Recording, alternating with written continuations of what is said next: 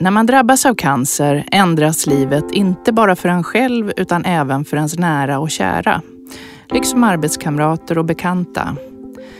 Att det uppstår problem i relationen till de närmaste och omgivningen är vanligt. Det kan vara svårt att prata om hur man mår och det kan vara svårt att lyssna och förstå. Risken att skiljas ökar efter till exempel en bröstcancerdiagnos. Men när det gäller prostatacancer har man inte sett någon ökning av skilsmässor. Välkommen till Prostatacancerpodden. Podden är för dig som vill veta mer om prostatacancer. Jag som har podden heter Anna-Bill Axelsson och jag är läkare i urologi vid Akademiska sjukhuset och docent i urologi vid Uppsala universitet. Dagens program handlar om bieffekter till en prostatacancerdiagnos. Både för kropp och för själ och vad man kan göra åt dem. Dagens gäst har jag länge försökt få hit och har nu äntligen lyckats. Hon är kurator och disputerad forskare vid Örebros universitetssjukhus. Elisabeth Skeppner, välkommen hit. Tack. Berätta, vad gör du som kurator? Som kurator på urologkliniken i Örebro så finns jag för patienten och patientens familj kan man säga genom hela prostatacancerprocessen. Och det tror jag är ganska unikt faktiskt att jag följer med från att man får sitt cancerbesked, eh, före behandlingar, under tiden man funderar vilken behandling man ska få. Eh, många olika frågor. Eh, det kan vara efterbehandling och även för patienter som är i en mer svår sjukdomsperiod. Och mot livets slut till och med. Hur skiljer det sig från andra kuratorer? Eh, menar du inom urologi? Jag så? tänker ditt arbete mm. från, du har annan utbildning också. Dels är du mm. disputerad mm. inom urologi. Precis. Och dels så är du sexolog också, mm. eller hur? Jag har ju en sexologisk vidareutbildning och den använder jag ganska vad ska man säga, lite praktiskt i mitt arbete. Den är en bra grund att ha med sig när man jobbar med just prostatacancer. Eh, och jag försöker då lyfta just den sexuella hälsan med alla patienter, men vid rätt tillfälle kanske, att det får komma in på ett väldigt naturligt sätt. Det vi pratade lite grann om innan vi började det här, att du, du berättade att, du, att man som socionom har man ju en, en väldigt skild bakgrund än vad man har som läkare eller som mm. um, sjuksköterska. Kan du berätta lite om vad ni har för bakgrund? Men jag tänker att framförallt vi som arbetar som socionomer eller socialarbetare faktiskt i hälso och sjukvård, vi använder ju mycket av vår kompetens som just handlar om helhetssynen. Man sätter just patienten i fokus, men att drabbas av en sjukdom berör ju så oerhört många andra runt varje patient. Och det tycker jag är ett av våra huvudområden just som socionomer, det här med systemet, hela eh, systemteorin och att man följer patienten i sitt sammanhang. För påverkas människan, vilket man gör när man drabbas av en cancersjukdom, så påverkas också hela systemet runt patienten. Och för oss som har den kompetensen och möjligheten att jobba just med relationerna, med kommunikationen, eh, så känns det väldigt naturligt att se helheten, att lyfta in då också eh, de viktiga personerna som finns runt varje patient i samtalet under sjukdomstiden. Hur gör du rent praktiskt där? Är det, träffar du familjen eller mm. partnern? Eller? Många män idag kommer ju faktiskt med sin partner, har ju lyssnat mycket till det. Även om vi inte skriver det i vår kallelse så har man ofta med sig sin partner eller någon annan närstående och då blir det ett naturligt tillfälle att man träffar paret redan vid eh, diagnosen, när man får diagnosen prostatacancer. Och då kan man också betona vikten av att man fortsätter så genom cancerprocessen. Att det är väldigt bra att vara fyra öron som hör eh, vad som sägs. Det är mycket information, vi är många som finns i vården runt patienten. Och delar man den upplevelsen så har man också lättare att kommunicera de här frågorna hemma. Det är min fulla övertygelse. Just det, så att du bygger en relation mm. med, med båda två då? Ja, redan från början. Ja. Och, och, betonar också redan i första samtalet att den man har nära är väldigt viktig. Det är en väldigt viktig person eh, för att man ska må så bra som möjligt under det här eh, som väntar, som är oftast väldigt okänt när man kommer till oss i början. Att man blir starkare och stabilare om man gör den här resan gemensamt.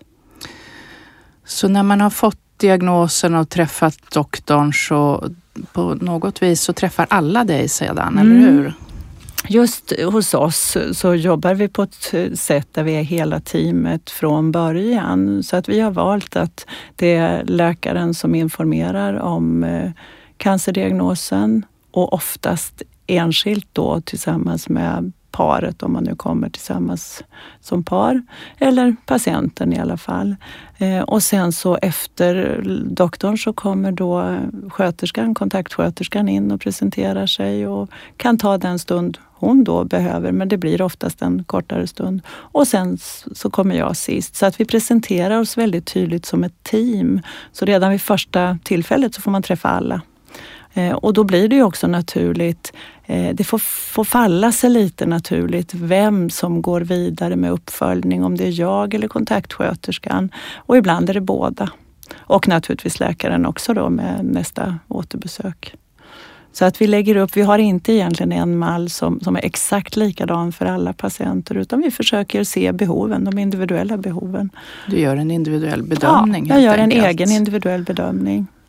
Jag tänker att det är många aspekter du jobbar med. Du arbetar både med kommunikationen inom mm. paret, kan hjälpa dem med det. Mm. Du kan hjälpa dem med en del praktiska, eh, ekonomiska, vad som ja. vägleda lite vägleda. i vad som finns. Mm. Och sen jobbar du också med de här biverkningarna som de kan drabbas av efter olika behandlingar. Mm.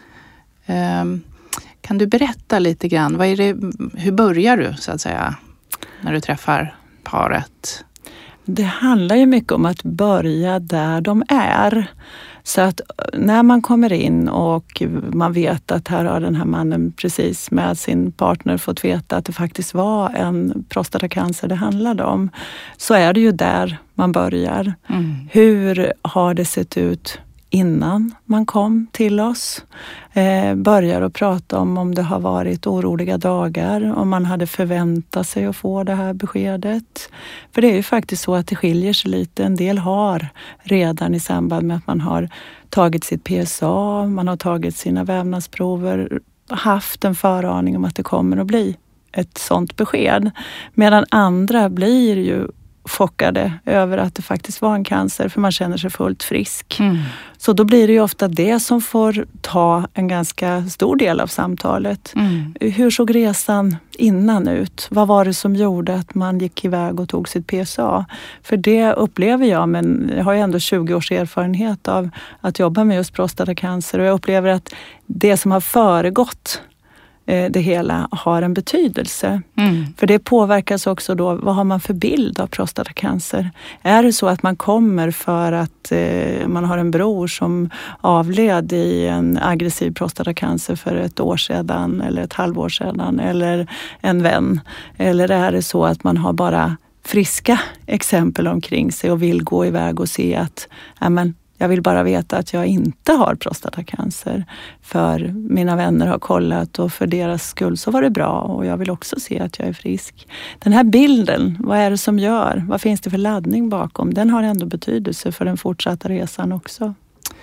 Jag tänker att det är säkert inom ehm, bröstcancer också, eller de här vanliga cancerformerna, men att det är väldigt mycket ringar på vattnet. När mm. en drabbas så blir det sen Eh, de nära och kära mm. blir väldigt starkt påverkade, mm. men också då ut i periferin. Det kan vara väldigt perifera vänner som ändå själva går hem då med sin oro och ångest och så kommer de till mm. vården mm. och så vidare. Mm. Så det är väldigt vanligt tycker jag att de mm. berättar att de känner någon som har prostatacancer eller just har opererat sig eller så.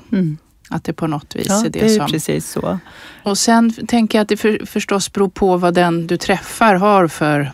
Um, är det en väldigt snäll tumör så mm. den ska gå på kontroller eller um, är den ska den behandlas eller har den, är den redan spridd och ska mm. få annan behandling? Hur, hur tänker du? Det är ju väldigt olika resor ja. på det sättet som du beskriver. Eh, rent generellt så tycker jag att det är så att hur man reagerar, om vi nu pratar om det här med krisreaktioner, om man blir väldigt chockad, om man blir väldigt ledsen, om det blir en väldigt en, en kraftfull stress. Eh, det har ju egentligen inte att göra med hur hur många millimeter cancer Nej. det handlar om. För där och då så vet ju vi du och jag vet så oerhört mycket mer om skillnaden mellan en, en snäll, om du nu säger en, en cancer där man får fortsätta med aktiv monitorering jämfört med en cancer som redan är metastaserad. Men alla män vet inte riktigt skillnaden där och då. Utan det här kraftfulla ordet cancer är ändå det som, som överskuggar allt. Så till att börja med så, så får man liksom börja där. Hur mår man? Hur, hur känner man den här första korta tiden? Jag brukar försöka följa upp ganska snabbt med ett telefonsamtal eller ett nytt besök med alla som reagerar där jag märker att man reagerar kraftfullt eller där det finns annan eh, tidigare kriser. Man kanske har som sagt har en, en väldigt negativ bild av eh, cancern fast man själv har en, en eh, liten cancer så kanske man ändå tror att det här kommer jag att dö av. Jag vet att det inte handlar om det i det här läget. Men jag märker att patienten reagerar mycket. En sån patient måste jag ju då ta tillbaka snabbare, följa upp, följa den här första tiden för att se att det förhoppningsvis tillsammans med vår, den hjälp vi kan ge, att det blir stabilare. Medan andra patienter, där kanske man ganska snabbt ser att här kommer att bli en kurativ behandling som man erbjuder. Då redan där och då så kan det bli att vi vid första samtalet pratar om sexualiteten. För att det är inte så hotfullt att det var en cancer, det hade man kanske förväntat sig. Men det hotfulla är att få en påverkan på erektionsförmågan och då blir det kanske det som tar större delen av vårt, till och med vårt första samtal. Då. Så det handlar ju väldigt mycket om de här individuella skillnaderna och kunskaperna hos mig som, som gör att jag kan avgöra vad är det jag behöver lägga tyngden på? Ja, det, det måste naturligtvis bli att man, man får läsa av situationen och det har mm. ju du lärt dig mm. verkligen. Mm. Jag träffar ganska många män nu när jag inkluderar till en studie för lågrisktumörer och de är väldigt ofta, när jag träffar dem nu, ändå väldigt lugna i att det är någonting eh, litet och i nuläget ofarligt och att man kan följa det här. Men, men eh, så har det ju inte alltid varit utan jag upplever att det har skett en förändring. Att, folk har, att det har blivit en större förståelse för att cancer är inte lika med död utan att det finns väldigt olika typer och olika tidpunkter. Eh, upplever du något sånt? Ja, både och kan jag säga. Rent generellt är det nog som du säger att, att det har, det, man är mer upplyst idag. Media har hjälpt oss, patientföreningarna har bidragit. Man kan mer rent generellt om prostatacancer. Men jag upplever ändå att den här personliga bilden har en stor betydelse. Så den är viktig att fånga. Mm. För om vi inte vet hur den ser ut så kan den ligga som ett filter mellan oss och patienten. Bland annat när det gäller att, att ge de här lugnande beskeden, att informera på rätt sätt. Eh, för att man nästan är avskärmad i den här rädslan som man ändå har. Och det här tycker jag kan visa sig när det har gått ibland många år. Då först förstår man att ja, men den här kunskapen fanns inte. Vi tror att vi har informerat och vi har kanske gjort det upprepade gånger. Men vad patienten har uppfattat stämmer inte alltid.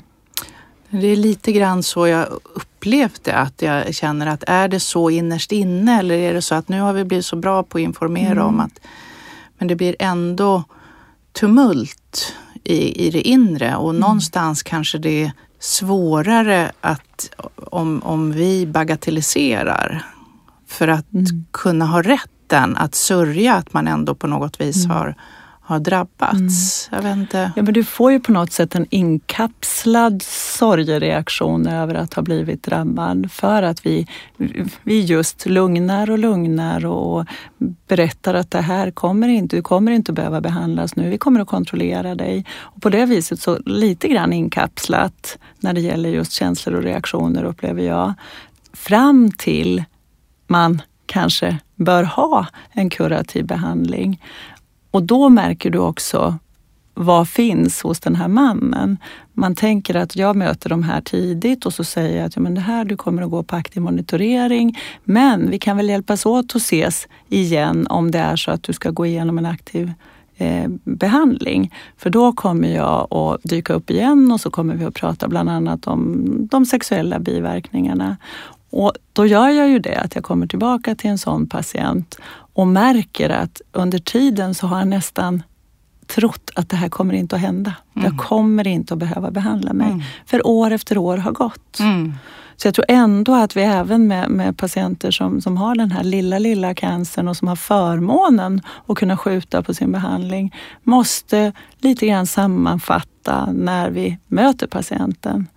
Eh, och också se lite vilka reaktioner finns. Ställa frågor som handlar om just känslor också och inte bara eh, vara kortfattade och säga att allt ser bra ut. Nej, just det.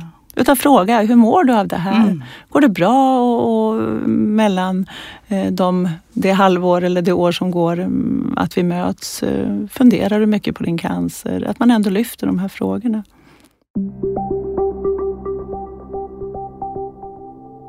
I inledningen pratade jag lite grann om det här med paret, att det kan vara väldigt svårt att kommunicera inom paret. Det behöver ju inte gälla bara cancer utan det kan ju vara andra saker som eh, händer en som den andra påverkas av väldigt mycket. Hur, hur kan du hjälpa dem med det eller läser du av det eller hur, hur Mm. går du tillväga? Ja, men inledningen handlar väl om att man läser av Mm. med den erfarenhet och kunskap som man har då när det gäller just kommunikation.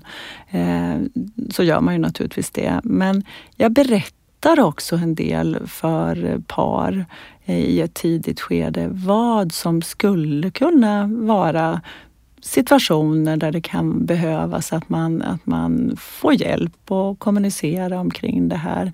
Kan ge lite bilder av hur, hur det brukar kunna vara. Eh, och det kan ju bland annat handla om, om den sexuella rehabiliteringen. Det blir väldigt målande på något sätt när man beskriver eh, om man märker att paret har svårt att sätta ord på hur de känner så kan man beskriva hur andra kan ha upplevt situationen och då blir det ofta lite lite skratt och lite igenkännande som på något sätt är förlösande så att man kan närma sig det här och kommunicera omkring det också. Så, så ge berättelser, ge eh, bilder av... Jag säger, jag säger ofta så att andra män brukar kunna uppleva att deras eh, partner har svårt att eh, eh, förstå. Mm. För att han kanske inser att han också inte riktigt berättar. Eh, och det syns ju inte utanpå. Och då kanske mannen skrattar och skruvar lite på sig att nej, det är klart, det gör det ju inte. Och jag är väldigt tydlig och säger att ni är faktiskt i en väldigt ovanlig situation. Någonting som ingen av er har varit med om tidigare. Och då är det tillåtet att inte veta och inte kunna. Utan man trevar sig fram. Man måste hjälpas åt. Och det är också det som, som hjälper många gånger, att man visar att det är naturligt. Naturligt att vara osäker. Naturligt kanske att vara eh, rädd Mm. och känna sig orolig. Och det säger jag ofta ganska tidigt. Det är klart att det är en del män som säger att nej men jag är inte ett dugg orolig. Men vad bra då. Det är många som är det, brukar jag säga i alla fall. Och medan de som faktiskt är oroliga säger att ja, men det är skönt att höra att det är fler som känner så. Så att just det här att ge bilden, eh, förmedla vad andra har upplevt brukar hjälpa lite när det gäller också kommunikation. Och du eh, rekommenderar dem också att berätta, eller hur? Ja, men det gör jag. jag. Jag redan vid det här första samtalet när man frågar eller när man har fått besked om cancer så frågar jag ju vem vet att du är här idag? Och har man barn så en del berättar att barnen vet att man är här och en del säger att barnen vet inte att man är mm, på sjukhuset för att få ett besked. Ehm, och där blir det en naturlig ingång också då att prata om, har ni tänkt berätta när ni kommer hem? En del säger att ja men självklart, de har varit med hela vägen och de vet allt. Ja vad bra säger jag, för det vet vi att det brukar vara, det känns skönt, man kan vara öppen, man behöver inte tänka på vad man säger hemma, man behöver inte fundera över vad man har berättat och inte, man behöver inte vara rädd för att försäga sig eller för att möta någon när man är på sjukhuset. Vi vet att man slappnar av bättre om man, om man är öppen så. Eh, och att det är lättare att ta det direkt. Därför att om man väntar så finns det alltid något om Eh, inte, jag vill inte berätta nu för tänk om eh, de blir oroade då, de ska ju åka på den här resan. Mm. Eh, det passar bättre eh, om några veckor och när det har gått några veckor så är det någonting annat som ligger i vägen och sen har det plötsligt i värsta fall gått flera år.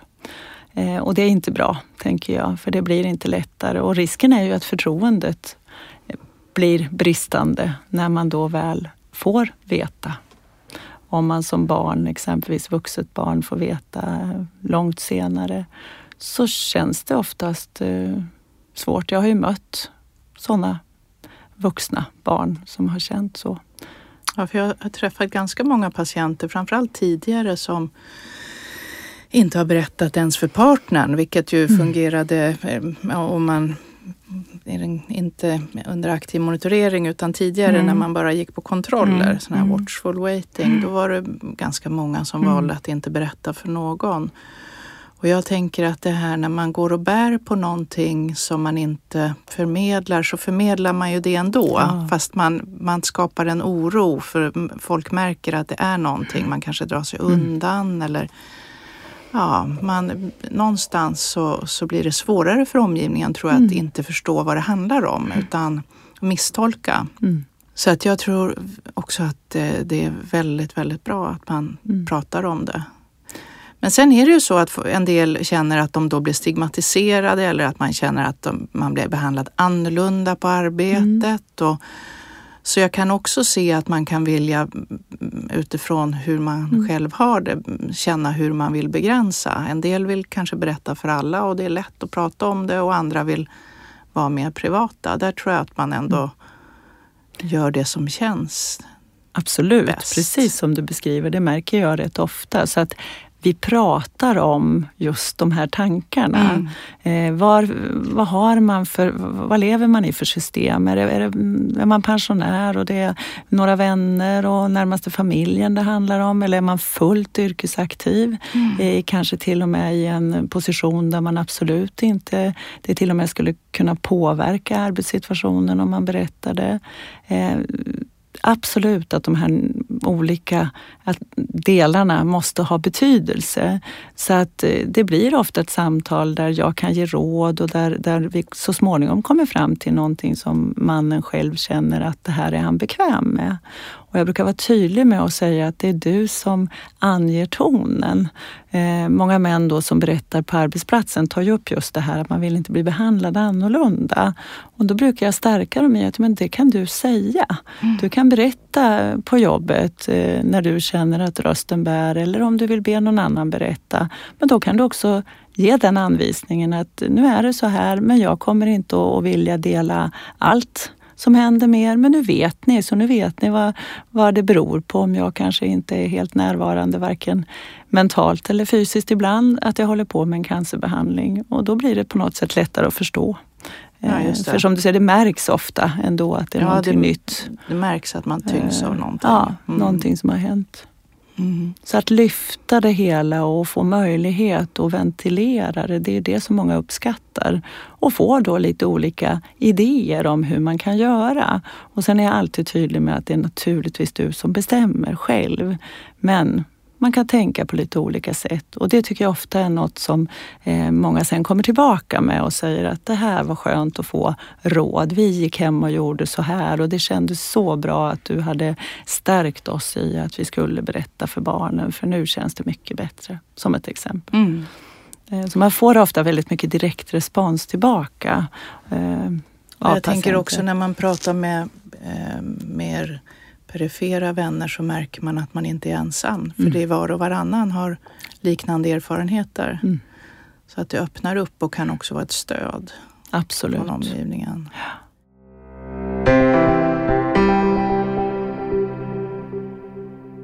Sen arbetar du ju också mycket då med den här sexuella hälsan och även Mm. de fysiska biverkningarna.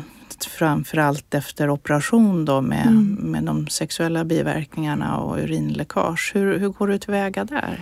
Ja, men där kan man ju också säga att, att det är vinst av att följa patienten, paret, redan från diagnosbeskedet. För jag kan säga att de allra, allra flesta män vet redan när de sitter där och får det beskedet att våra behandlingar, oavsett vilken man väljer i princip, eh, så påverkar det just eh, framförallt sexualiteten och till stor del det här med kontinensen. Så att det är klart att, att det Börjar vi redan där så har vi liksom en tråd som vi kan följa och då blir det inte lika hotfullt. Det blir ett naturligt sätt att lyfta den här frågan. Så vi börjar att prata om hur har man det med den sexuella, eh, med samlivet nu? Och då säger ju många att ja, men just nu när jag har varit och tagit prover och eh, varit orolig och så, så har det ju verkligen låst sig. Det har inte fungerat. Ja, men då kan man prata om lusten, att det är naturligt att man har lägre lust när man är i en stressfylld period. Eh, och då får man pröva sig och prata om lusten, för den är Mm. inte lika direkt sexuell på det sättet. Och därifrån går vi vidare och jag frågar ofta mannen, hur fungerar erektionen idag? Mm. Eh, Kan ni ha samlag? Så jag går ändå ganska rakt på. Eh, Och då berättar de ofta hur det ser ut och där är ju partner också viktig. För det är ju ofta som, som då partner också flikar in att eh, hur hon, hon eller han tycker att det fungerar. Eh, Så att man får en, en mycket mer hel bild. Och då säger jag också att ja, men det här det är viktigt att veta innan du behandlas. För vi gör ingen bättre med behandling. Men har du en bra erektionsförmåga och så vill du rimligen också försöka arbeta dig tillbaka så att rehabiliteringen är viktig. Men säger du till oss att det här är ingenting som jag bryr mig om, det här har jag inte, jag har inte varit aktiv på de senaste tio åren. Ja, men då kan vi också vara medvetna om det, att du vill inte att vi att vi följer dig när det gäller just sexualiteten och den sexuella rehabiliteringen. Så det gäller att väva in det. För jag tror inte att vi kan prata sexualitet på, på beställning utan jag vill ju gärna att vi gör det på ett naturligt sätt. Som en del av Som en samtalet del, och som en av del av samtalet. helheten. Ja, för det är en del av livet. Ja. Och jag menar, den sexuella hälsan visar vi männen och paren att det här bryr vi oss om. Det här är en viktig del. Och jag försöker att, jämföra det med många andra basala funktioner. Att vi tycker att sexualiteten är lika viktig som att du sover bra eller att du eh, får i dig att äta och så. Så frågar vi också om hur går det med sexualiteten? Hur går det med Det här gör du också för de som är, lever ensamma, eller hur? Mm. Eller de som har en Absolut. partner som av någon anledning inte kan eller vill. Ja, Så, så är det ändå en, en viktig del. Mm. Det är det. Och det tror jag rent allmänt att vi ofta glömmer. Att man tänker att, men berätta den här mannen att han lever ensam och har så gjort under många år. Så, så har jag märkt tidigare att man på något sätt ändå glömmer bort den sexuella rehabiliteringen. Men jag är väldigt tydlig med det. För för honom har ju ändå ofta erektionen funnits kvar, stimulerat sig själv, mera sett erektionen som ett tecken på att vara frisk kanske än att man har en tanke om att man ska dela sexet med en partner. Utan det är en frisk del i livet. Och då är det ju också lika viktigt att vi fortsätter att jobba med rehabilitering för den mannen som att vi gör det för, för paret. Då. Så att det, vi behöver lyfta det för alla. Och rent praktiskt så börjar ni ofta efter behandling sen med eh, injektionsbehandling så att Mm. de flesta startar så. Vi försöker göra det ganska tidigt, ungefär vid, eh, säg vid tre månader ungefär, när vi märker att, eh, att det är en man som, som är villig att starta sin rehabilitering där. Vi försöker att stärka både mannen och paret att det här ser vi som viktigt för att du ska ha möjlighet att få en eh, något bättre funktion på lång sikt. Att man inte dröjer för länge. Så det försöker vi betona och jag tycker att sedan vi blev mer tydliga med det så, så har vi bättre resultat. Eh, förr så vet vi att det var många som kanske fick sitt recept på eh, läkemedel och tänkte att det här ska hjälpa mig att få bättre erektion och så pratade man inte så mycket om det och eh, löste ut sitt recept och testade och det hände absolut inget, vilket vi egentligen förstår. Tog ett par eh, tabletter eh, Tog ett par tabletter ja, mm. och tänkte att eh, nu ska det väl hända något och så gjorde det inte det och så blev man bara ännu mer deprimerad av det här och kände att det här kommer aldrig att komma tillbaka. Och det kunde verkligen bli en riktigt, riktigt tung del av relationen eh, som man då inte varken pratade om eller, eller bad om hjälp för. Så att eh, som sagt, de senaste 15 åren så har jag försökt att jobba verkligen med den här kedjan, att man lyfter det här hela tiden och att man är tydlig med att inte man ska förvänta sig de resultaten. För då slappnar också många av. Och då är det ju viktigt istället att gå in med injektionsbehandling och tänka att vi börjar i den änden och lyckas du få något bättre erektion när det har gått ett år kanske eller längre tid så kanske du kan backa tillbaka till tabletterna senare. Men just tydlig med att det här är svårt och det kommer att ta tid och det kan handla mycket mer om att skapa en, en ny form av sexualitet.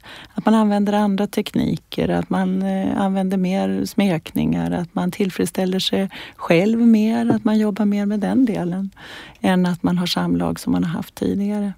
Och när vi lyckas få den informationen att nå ut så känns det som att då slappnar fler av och får inte samma stress i det här. Tycker det är jag. inte så kravfullt. Nej, inte så kravfullt. Det är verkligen så. Det är väl det man vill. Jag försöker säga att, eh, till mina patienter att när man var yngre så fick man hålla på och fippla med kondomer mm. och mm. när man är äldre så kan man behöva använda sådana här mm. Ehm, det, det, får ta lite mer tid och det behövs hjälpmedel på, på annat vis. Men att se någon slags lekfullhet mm. i den.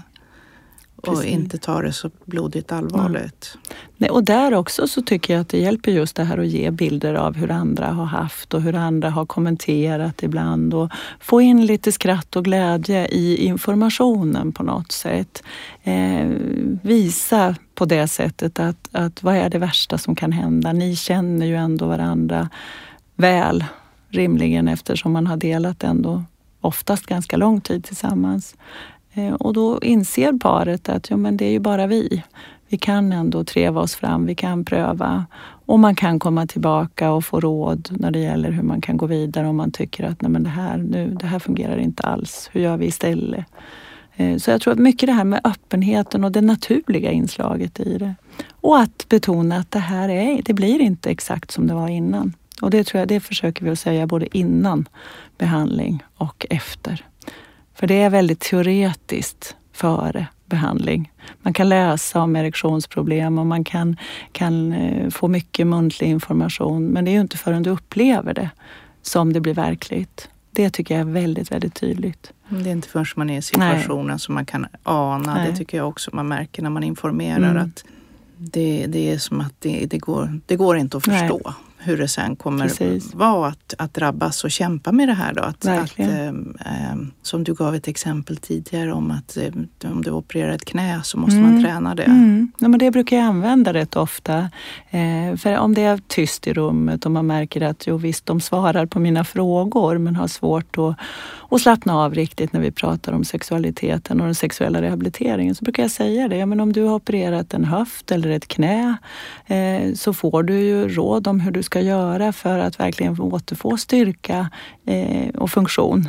Så är det ju. Och då, ja visst, jo, men så är det. Och det är ingen skillnad med penis utan du måste även jobba med rehabiliteringen efter den här operationen. För att du ska möjligen kunna känna att ja, men nu är jag inte kanske exakt som jag fungerade innan men betydligt friskare än precis efter operationen. Du kan inte bara sitta ner och vänta. Och då skrattar ju många och säger nej men det är sant, man kan inte bara vänta. Det kommer inte utifrån, det är ingen annan som ordnar det här åt mig utan jag måste pröva själv. Och då får man vara ganska, ja men ha handfasta råd på något sätt. Pratar ofta då om det här med bäckenbottenträningen eh, och i kombination med sexualiteten. För det är klart att har man blivit opererad, man har haft kateter i 10-12 dagar, man drar den, så är ju självklart första fokus på läcker jag eller är jag tät? Mm. Eh, och hur mycket arbete kommer det här att vara för att få bäckenbottenträningen och ge resultat. Och det säger jag redan innan och det säger jag även när de kommer tillbaka efteråt att men det är klart att du kommer ägna mycket, mycket fokus åt det. Men du kanske kan börja och stimulera dig själv i duschen för då gör det heller inget om det kommer urin. Då känner du dig fräsch ändå.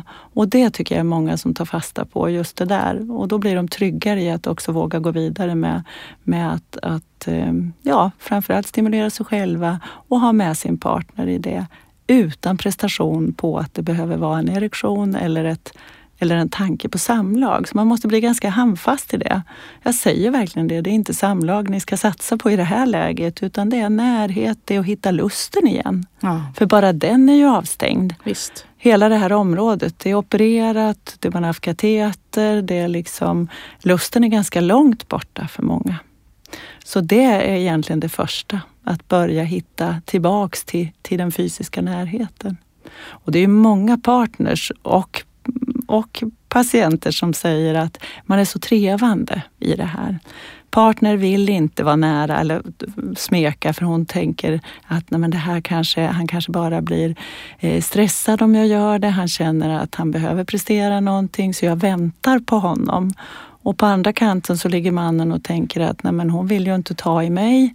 Eh, det visar hon ju tydligt, men han bara tänker det. Och han vågar inte ta i henne för han tänker att om jag gör det så förväntar hon sig att jag ska fungera som förut. Så det är oerhört viktigt att prata om det ja. här och det, det är ganska lite man behöver säga egentligen om detta.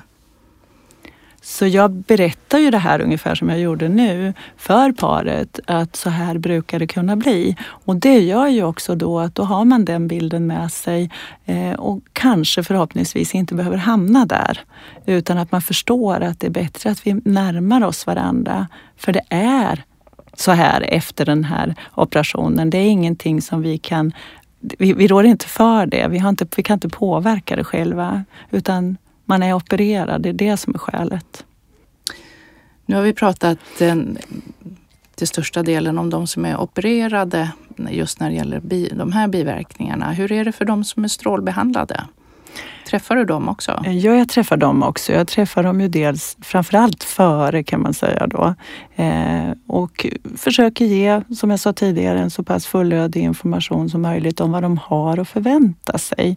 Men där påverkas ju inte eh, erektionen lika omedelbart utan något mer successivt. Men jag är ändå tydlig även i samtalen med dem att, att de behöver jobba själva för att bevara och behålla och att, att be om hjälpmedel och förväntan att det kommer successivt att kunna bli sämre på grund av de skador som strålningen ger.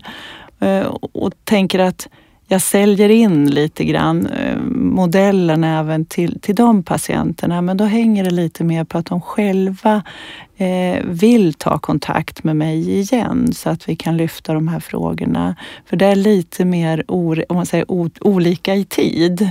För en del kommer det här tidigt. Man kanske har fått en brackebehandling, man kanske är klar efter ett antal veckor med sin strålbehandling och redan där börjar att och eh, stimulera sig själv, märker att det kommer lite blod, blir rädd om man inte vet om det. Så att det är viktigt att vi följer patienterna men då får man lita lite mer på att de också själva tar kontakt. För det kan vara den mannen som har en kortare behandling och det kan vara den mannen som har en extern strålbehandling där det tar flera månader och där han kanske inte märker något under första året. Han behöver också veta att han kan återvända eller tillsammans med sin partner senare och väcka de här frågorna för att få bra hjälp. Så att det är viktigt att vi försöker se alla. Jag tänker att en hel del av de som strålbehandlas får ju också hormonbehandling mm. om de har lite mm. allvarligare tumör. Eh, och då påverkas ju ofta lusten. Mm. Hur pratar ni om det? Det pratar vi ganska mycket om. Många män är eh, klart påverkade av eh, dels innan att förstå att det här eh, kommer att hända, att man kommer att släcka ut sin lust i princip. Väldigt oroad över att partner eh, ska tröttna att man ska förlora sin partner. Jag tycker många män lyfter den frågan och det är också så viktigt att hjälpa dem att kommunicera. Eh, att hur gör jag? Hur gör jag för att, att hon ska känna att jag bekräftar henne, att eh, hon är lika viktig för mig även om jag inte kan känna lusten eller, eller vi kommer att kunna ha samlag. Så hormonbehandlingen har ju en kraftfull påverkan, absolut, på parrelationen också. Och det är viktigt att ge ge information så att kvinnorna också förstår vad det kan innebära.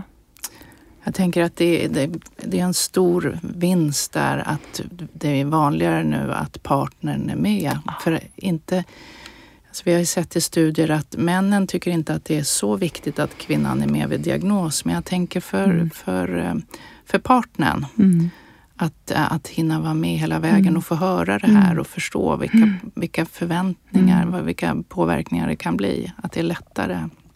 Ja, jag, jag, märker det, att, att man tar till sig den informationen och återkommer ofta. Att det var bra att, att få veta, för då var man mer förberedd och man kunde hjälpa till på ett annat sätt.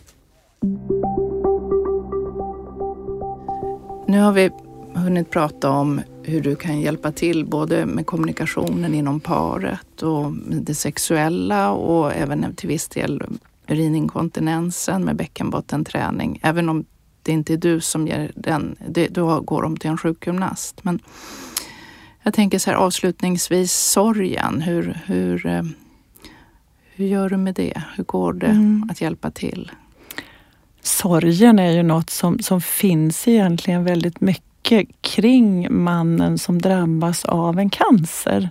Alltså sorgen över att, att vara sårbar. Sorgen över att livet inte blir eh, som det var tidigare. Och sorgen över förlusten av, av sexualiteten på det sätt som den har oftast sett ut innan man drabbades. Eh, så det är också något som genomsyrar samtalen på ett naturligt sätt. Man kanske inte benämner det med ordet sorg, men innebörden av det som, som finns med i samtalen handlar ju mycket om förluster, eh, men att också faktiskt hitta fram i det nya. Så att det är ju någonting man behöver lämna för att kunna gå över i det nya. Så när vi pratar om rehabilitering så egentligen så är det ju inte tillbaka till, utan jag försöker betona att det på väg till någonting annat, någonting nytt. Eh, att ändå påminnas om att man har tagit bort något som inte var bra, det vill säga cancern. Så att någonstans måste det märkas, för det är också viktigt att benämna cancern. Så att man vågar prata om den. Eh, för på det sättet kan man också förstärka fördelen med att den är ute ur kroppen, att den är behandlad. Eh, och då kan man lättare hantera biverkningarna är min erfarenhet och sorgen. För förlusten är inte bara förlust utan den står ju också för att du har tagit bort något som var sjukt. Och det är viktigt. Så jag tror att överhuvudtaget sätta ord på den här processen är viktig för män och män är vad jag kan bedöma ganska ovana fortfarande att få utrymme och sätta ord på sina känslor i detta. Tack Elisabeth. Det här får bli våra slutord. Det var fantastiskt att du kom och att vi fick till den här, det här samtalet i podden. Tusen tack Elisabeth Scheppner som alltså är kurator och forskare vid urologkliniken vid Örebro universitetssjukhus. Lyssna gärna på de andra programmen och välj de avsnitt som passar dig. Det här var det nionde avsnittet av de planerade tio. Det sista avsnittet skulle jag vilja handla om hur det är att vara drabbad och anhörig. Så om du som lyssnar vill komma och berätta om din eller era erfarenheter så kan ni väl mejla mig på anna.bill.axelsson surgsiuu.se. Mejladressen finns också om ni googlar mitt namn och Uppsala universitet. Har du som lyssnat förslag på andra saker vi borde ta upp i podden så mejla gärna så blir det kanske fler program. Tack också till Erland Carling på Beppo ljudproduktion som hjälpt oss med alla de här avsnitten och tack till dig för att du lyssnat.